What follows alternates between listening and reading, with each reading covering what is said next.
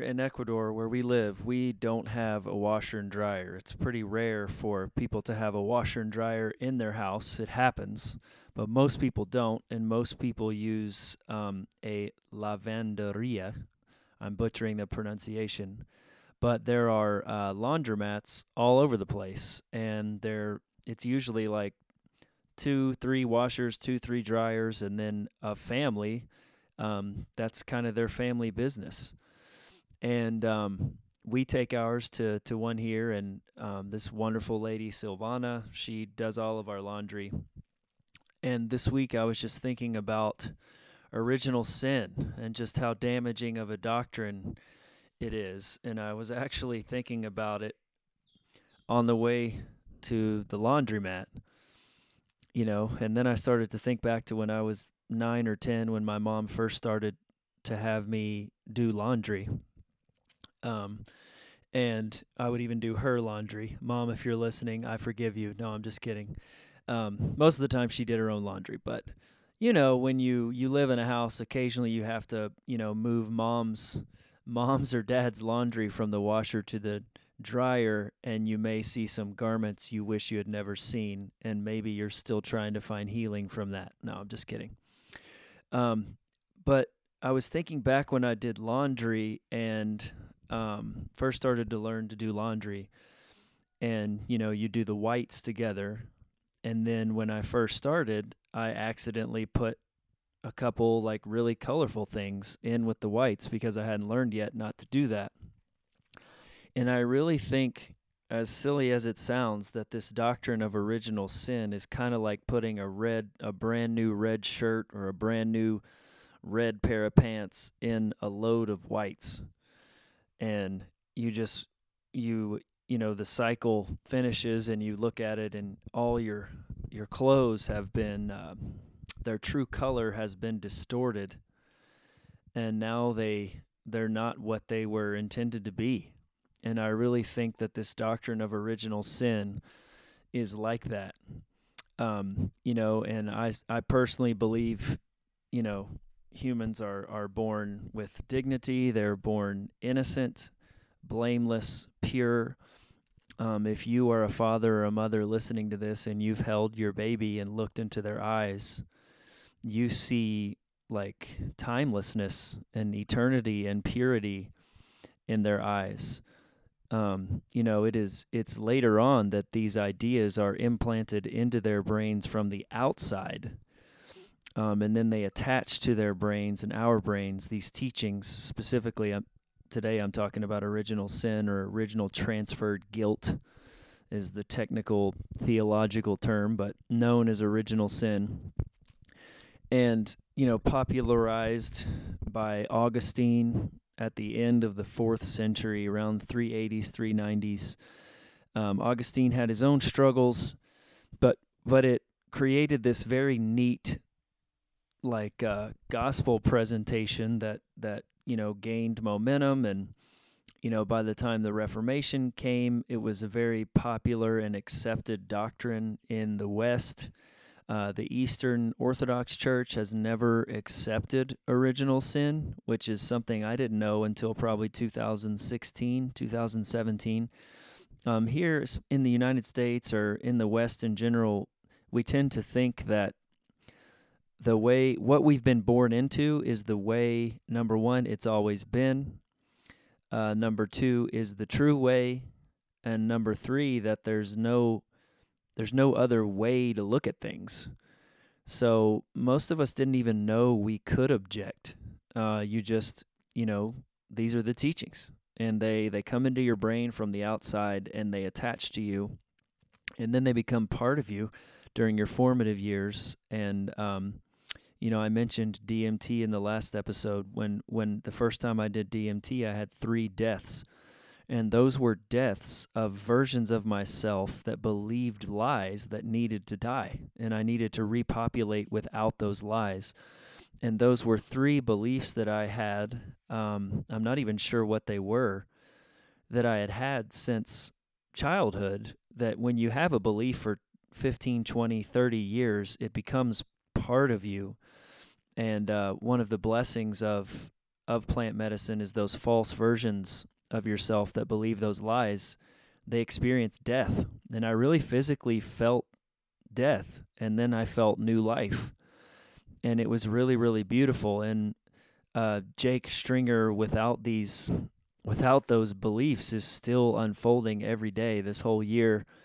Um, those those false beliefs that that died, and then uh, the stuff with my grandfather and dad that I worked through when I was on the medicine, uh, they have resulted in a version of myself that I'm meeting for the first time. But this doctrine uh, is truly it will it will taint everything else it touches. You know, and I think back to Genesis chapter 2 and there's a verse in Genesis where um, it's in chapter 2. What verse is it? He puts Adam in Eden. Okay. Yeah, it's Genesis chapter 2, verse 15. And it says, And Jehovah God taketh the man, I'm reading out of the Young's literal, and causeth him to rest in the Garden of Eden, to serve it and to keep it. And this year um, has been about rest for us. Um, and but what I'm realizing is, you know, if the pendulum was all the way over to one side in, you know, stress and production, uh, which is where it really was for me before we got here, and then we swung it all the way over to rest and we we have done a lot of detoxing from the invisible stressors and pressures that exist in the United States that don't exist here. Um, it's interesting to me that part of part of Adam's quote resting in the Garden of Eden was to serve it and to keep it. And so that's kind of where I am now. That's where I'm back on the podcast um, because I'm realizing I've I've overcorrected and swung the pendulum all the way to the other side to complete rest and then it's settling back in the bottom and I'm realizing okay I can serve and keep while being restful also. I I was too heavy into the serving and keeping without resting. And that's kind of how culture in the United States is. It's a lot of serving and keeping and very little resting. So everything is out of balance. Uh, you know everyone's soaking up every minute of the weekend every minute of the evening. Uh, you know, you get two weeks of vacation, but on those two weeks, you struggle to enjoy them because the scarcity mindset takes over your mind because even on the first day of your vacation, you know you're only six days from Monday when you have to go back to work. So it keeps you serving and keeping and never resting. So we came to Ecuador and we fully swung the pendulum into resting uh, and and we even you know we have uh, rental properties back in Kentucky, and our property manager was doing the serving and the keeping of the of the rental properties. Ninety percent of it there was still you know banking stuff and paperwork stuff that that we have to handle because we're the presidents of the of the LLC that owns the houses. But um, most of the serving and keeping was that that we were doing he he and his wife did. So we were fully over into rest. But now I'm realizing, okay, serving and keeping is also part of my purpose. And this I want us to think about our Eden is um, think of Eden as self-love. So we if Eden is self-love, then it's wise to serve and keep our Eden. And so when you are only serving other interests and keeping other things going that aren't you and doing very little rest, okay, everything is out of balance. Your Eden, the ecosystem is out of balance. And you know, if you read Genesis chapter 2, there are four rivers that flow out of Eden. And those rivers, if you think of Eden as as your own uh, mental health, your own self love, okay, four rivers, picture them flowing out of your understanding of self love um, or your your theological beliefs, and those those rivers are going going to uh, export whatever is in Eden. So I believe serving and keeping Eden. Uh, let let me simp- let me let me just say this: if Eden is your theological structure, you you owe it to yourself to serve it and to keep to keep it.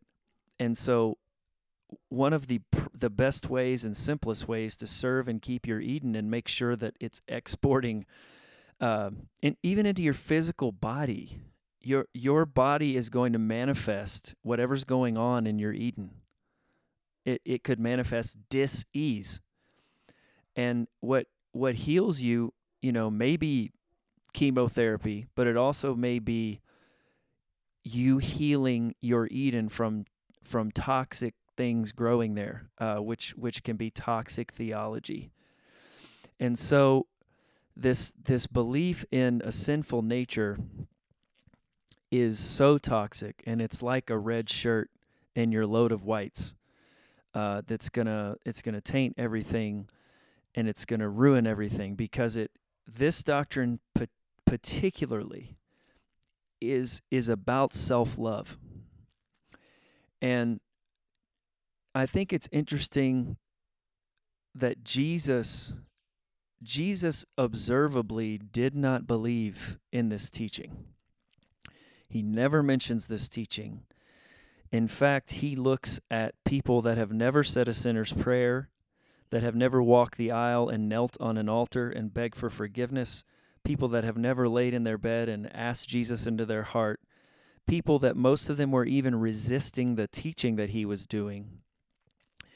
Um, and he calls them family and he calls them sons and daughters of God over and over and over. And these people have not met any criteria to to go from outside um, the the family of God to inside the family of God through meeting some religious criteria like reciting a prayer, asking Jesus into your heart, walking the aisle, kneeling on an altar, begging for forgiveness. Because with this doctrine of original sin, it it it starts all of us out at a deficit and then or, or like across a gap from God. You may have seen some of those uh I know I've seen illustrations like in a tract that like a like a church will hand out where it'll show on one side is you and then there's a giant canyon or a valley and it says sin in it and then on the other side is God. And then Jesus is the believing in Jesus is builds a bridge so you can then cross the chasm of sin to get over to God. So if if in the light of self-love and keeping your mental health um, your mental Eden healthy, um, what does that do to us to believe we're to accept into our belief system at seven, eight, nine years old that there is this um, like chasm between you and the divine. And so then you start to live from this false reality. And but you don't know it's false because it's all you've ever heard. So if you're listening to this and you've never heard anybody say that original sin is not true, before you turn it off, you know, I would just I would just urge you to dress and keep your Eden. Uh, make sure if if a belief is true, it can withstand scrutiny. You know, if a foundation is strong, it can withstand shaking. So if you shake this belief, uh, part of part of dressing and keeping your Eden or your your theological structure, your belief system, your self love, your self opinion, is challenging beliefs you have about yourself, shaking them to see if they can withstand scrutiny. You know, um, if I if I um, there's so much I can say about this doctrine. It's just really hard to narrow it down. But if I say I I murder someone and and I go to jail and when I go to jail uh, you know, four months after I'm in jail, my girlfriend comes and visits me and she tells me that she's six months pregnant. And I take a DNA test and uh, it turns out this is my baby. And she was two months pregnant when I committed murder. and now I've been in jail for four months, and and my girlfriend is six months pregnant with my child. Imagine that child being born and immediately being put in jail because of what I did. How do you think the people would would ex, would uh, perceive that? Um, if imagine being in a courtroom and someone bringing a case that my baby needs to go to jail because I committed murder before it was born. Do you think that that prosecutor could win that case? Do you think a judge would actually rule that that my baby should be thrown in jail because I committed murder?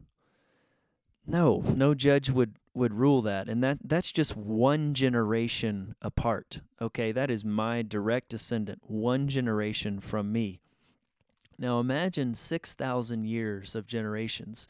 If you know if if you believe in a young earth or whatever let's just say you do believe that the earth is about 6000 years old like creationists say and um, about 6000 years ago is when adam was quote sinning in the garden and then that sin somehow passes to the next generation.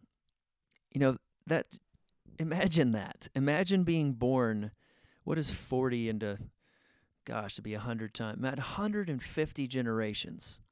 Imagine being 10 years old and you know, and one day the police show up at your house and they arrest you and they put you in juvenile de- a juvenile detention center and they say it's because 150 generations before you were born your descendant Adam committed this sin, and because he did that 6,000 years ago, you now need to go to jail. Would you just accept that?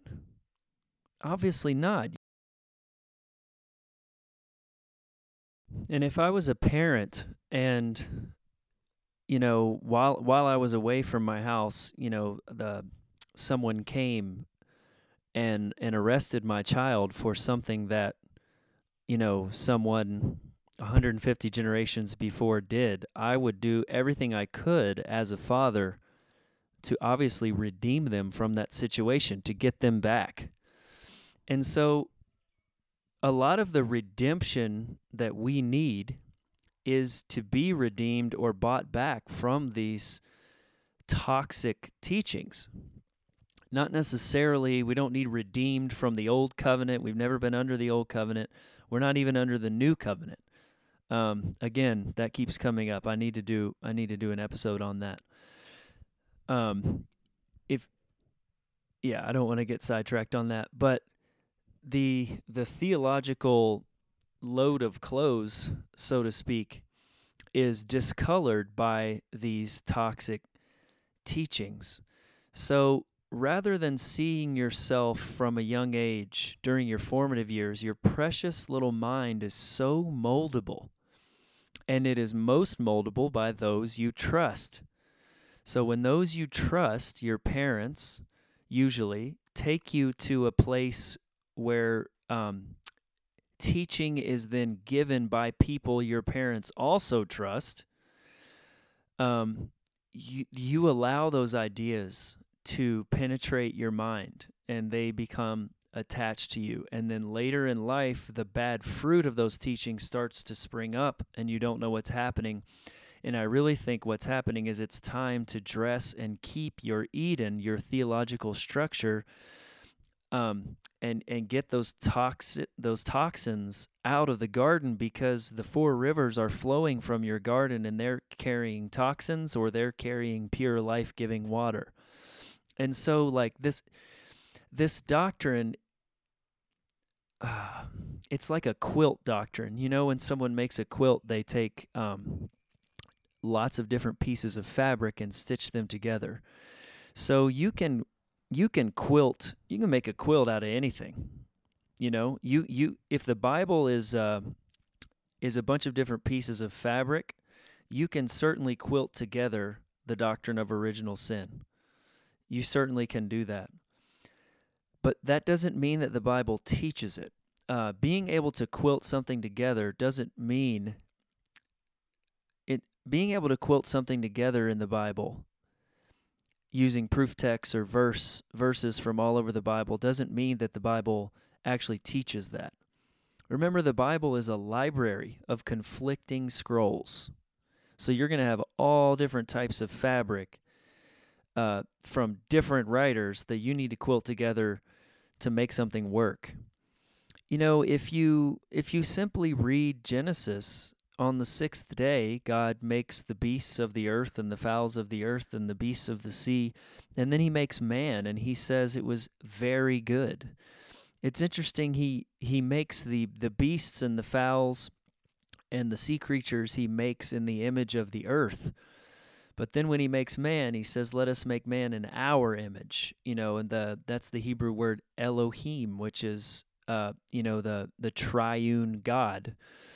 So Father, Son, Holy Spirit, all all of them in the image of of Holy Spirit, Father, Jesus. Uh, you know that if that's kind of your picture of of what God is made up of, um, you know, I believe there's equal parts feminine energy, masculine energy. Uh, we don't want to get sidetracked on that, but in Genesis chapter two, man is you know God God makes man and man is and God says man is very good. You know, even when Cain is pondering uh, the things that he was going to do, God says sin is crouching at your door. He doesn't say sin is rising up from within you. Um, he doesn't say your sin nature is overtaking your thoughts and is potentially going to cause you to to do this action, Cain. He says sin is crouching at your door. So it's it's outside. So when I look at the Bible, I see people that are capable of righteous acts and people that are capable of sinful acts. What what's changed? Nothing's changed. Uh, we're born and we're born with inherent dignity and purity but we also have the capacity to do destructive things. Absolutely. So this makes us responsible for our actions. You know, it's interesting when you when you purge original sin from your belief system, it actually highlights your need for personal responsibility and increases your need for wisdom and actions led by love. But then the more you begin to love yourself, now that that teaching is finally gone out of your belief system, the more you naturally act from from self-love because your your Eden, your garden is purified to such a degree when you finally purge original sin from your belief system that those four rivers that are flowing out they're they're carrying things like peace and wisdom and love and healing you know and you don't even know what those rivers are carrying when you still believe in original sin.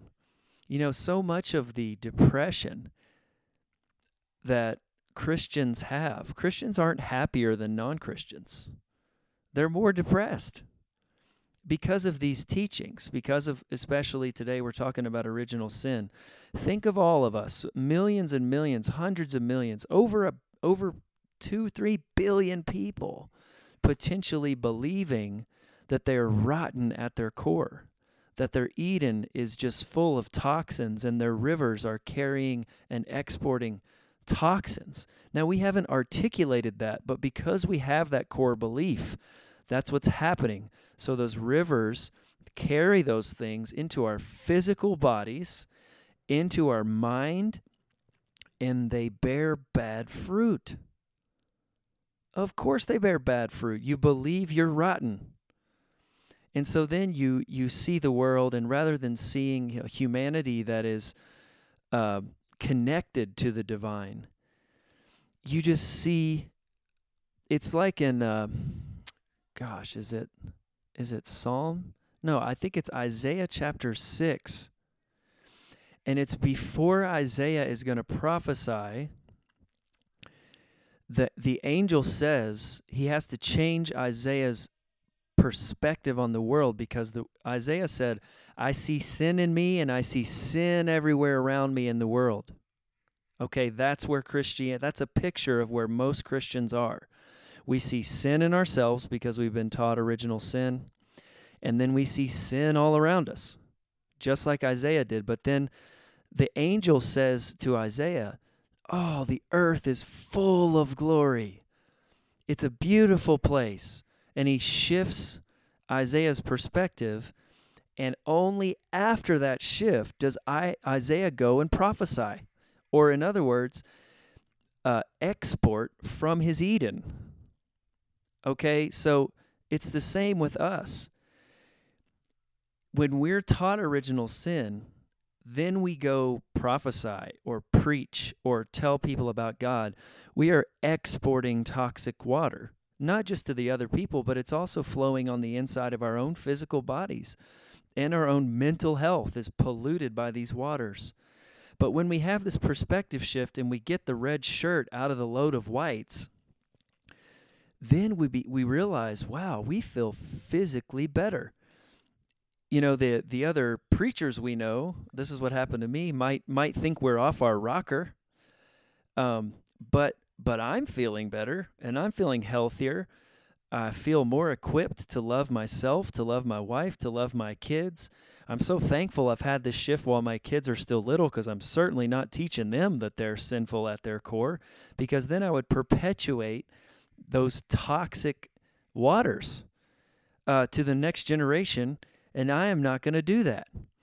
You know, I think back when, uh, gosh, you know, it just starts to flow when I get on these podcasts, but I'm also, you know, three years away from preaching every week. So my addresses are not as sharp as they were. But when Benjamin was born, uh, his mom wanted to name him a name that meant oh, it meant my it essentially means my child will carry my pain. And in other words, this is a picture that she wanted her child to endure the same pain she did. And then I believe Jacob changes the name to Benjamin which is a picture that he will not allow the pain of one generation to be transferred to the next. So he he stops that generational narrative, uh, and he says, "No, this this type of thinking, there's no way it's transferring to the next generation." And so, dress and keep your Eden, your your theological structure, your your load of laundry there are a few red socks and red shirts in there that you may need to get out. And I think personally, uh, just from my experience, which you don't have to listen to me, um, but from my experience, the one we need to get out of our load of laundry first uh, is is this doctrine of original sin.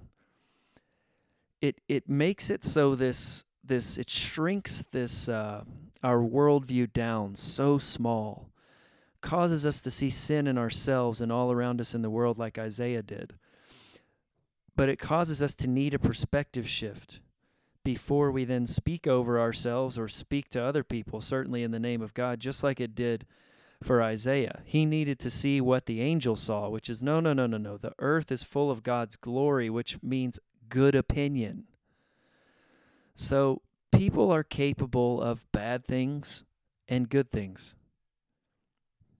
That's, I mean, that's observable around us. If I do something destructive, I need to own up to that, not chalk it up to my sin nature.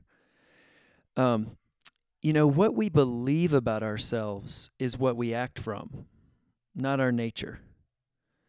So, you know, when back when we had a church, I I would share this story to make this point, but I just want to share it I know um, I think it's helpful if you know I, I had a friend that had um, a cat and this cat had a litter of kittens.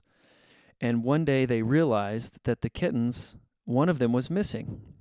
And so they look everywhere for this kitten and they just chalk it up that it, it's run into the woods because they lived uh, they had a house with woods all around. It's run into the woods and they were very sad but they just okay this kitten's lost. And then a couple years later uh, this friend of mine, he's a teenager and he's taking out the trash. And when he's carrying the bag out of the house, he sees a family of raccoons in the trash, and there's a cat with them. And this cat is acting exactly like the raccoons. And he double takes, you know, when he looks at this cat and he realizes, oh my God, I think that's that kitten that left. And this kitten is acting exactly like a raccoon. And what had happened is the kitten had run away and was accepted by this family of raccoons and was raised by them and thus believed it was a raccoon and thus was acting like a raccoon despite it having a cat nature. So what we believe about ourselves is is what we act from.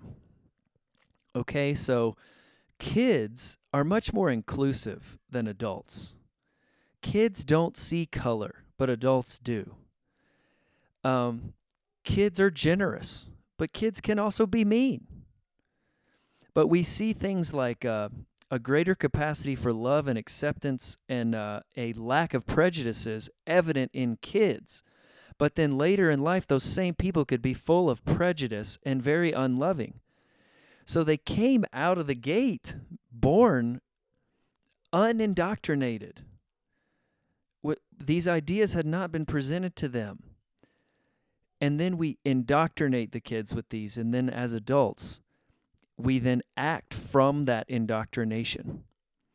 So indoctrination lies humanity humanity lies right behind the indoctrination.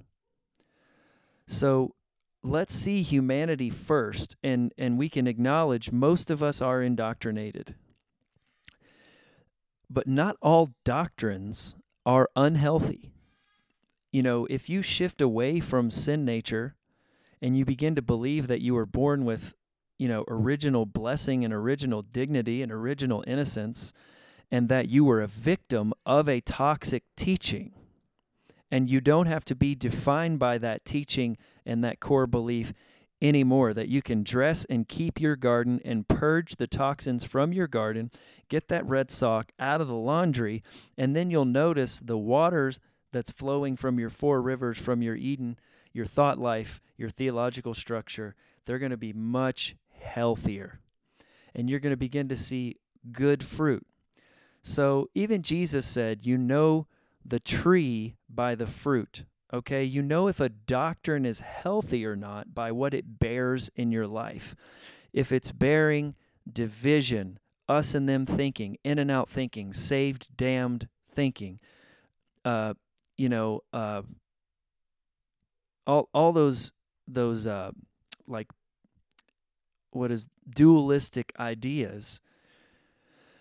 That is bad fruit. Okay, and so you then go back to the source. Right, what what tree is that fruit growing on? And if you peel it all back, you'll probably get to a belief in original sin.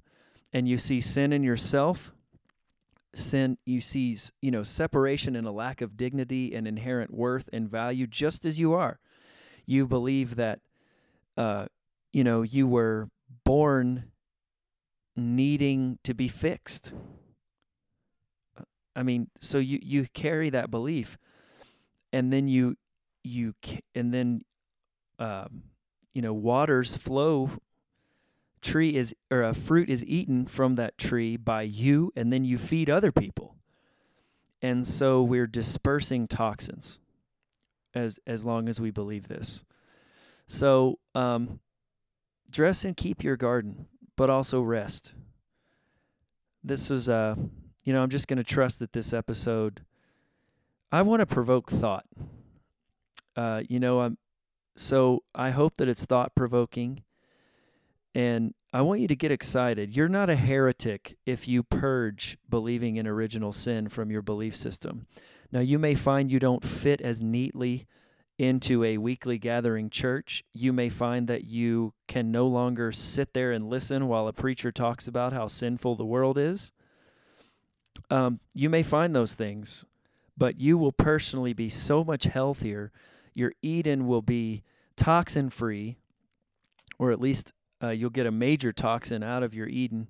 The water's flowing to your own physical body and to your own mental health reservoir will be much healthier and more life-giving and you can just you can trust that that um, there there are people this is the the faith part of it the trust part is that if you find yourself not fitting in your previous places after you purge this doctrine trust that that God has people for you that are already where you are um, you know each time I would I would challenge some theological idea when when we had our church uh, especially the first one when I changed my eschatology and I stopped believing in the rapture, I lost literally every single one of my f- preacher friends.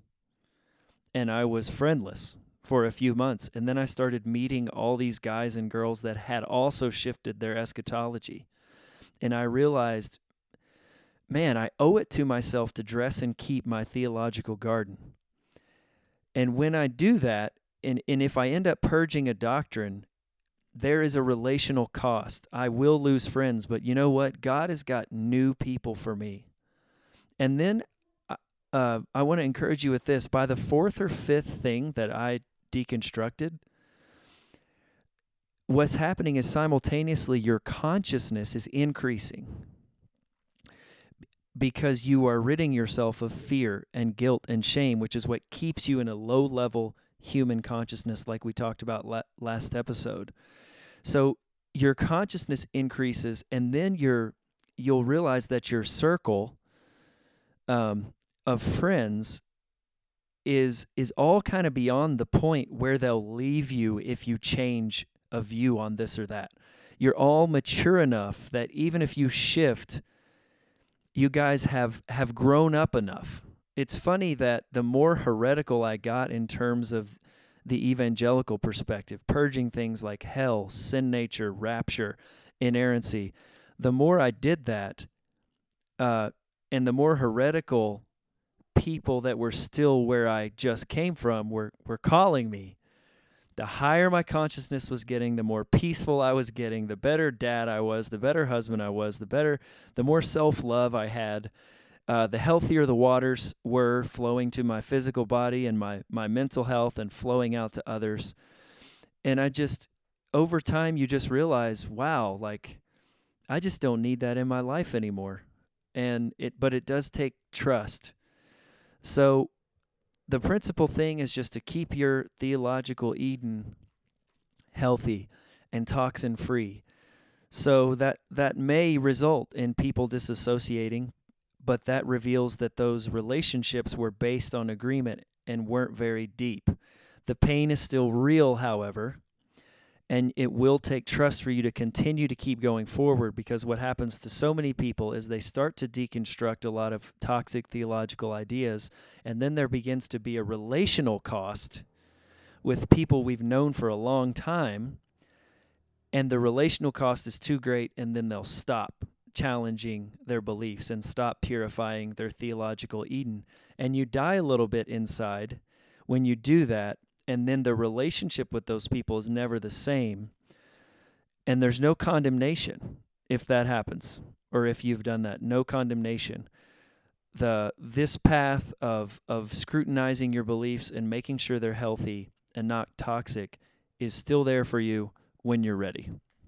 God bless you guys. See you next episode.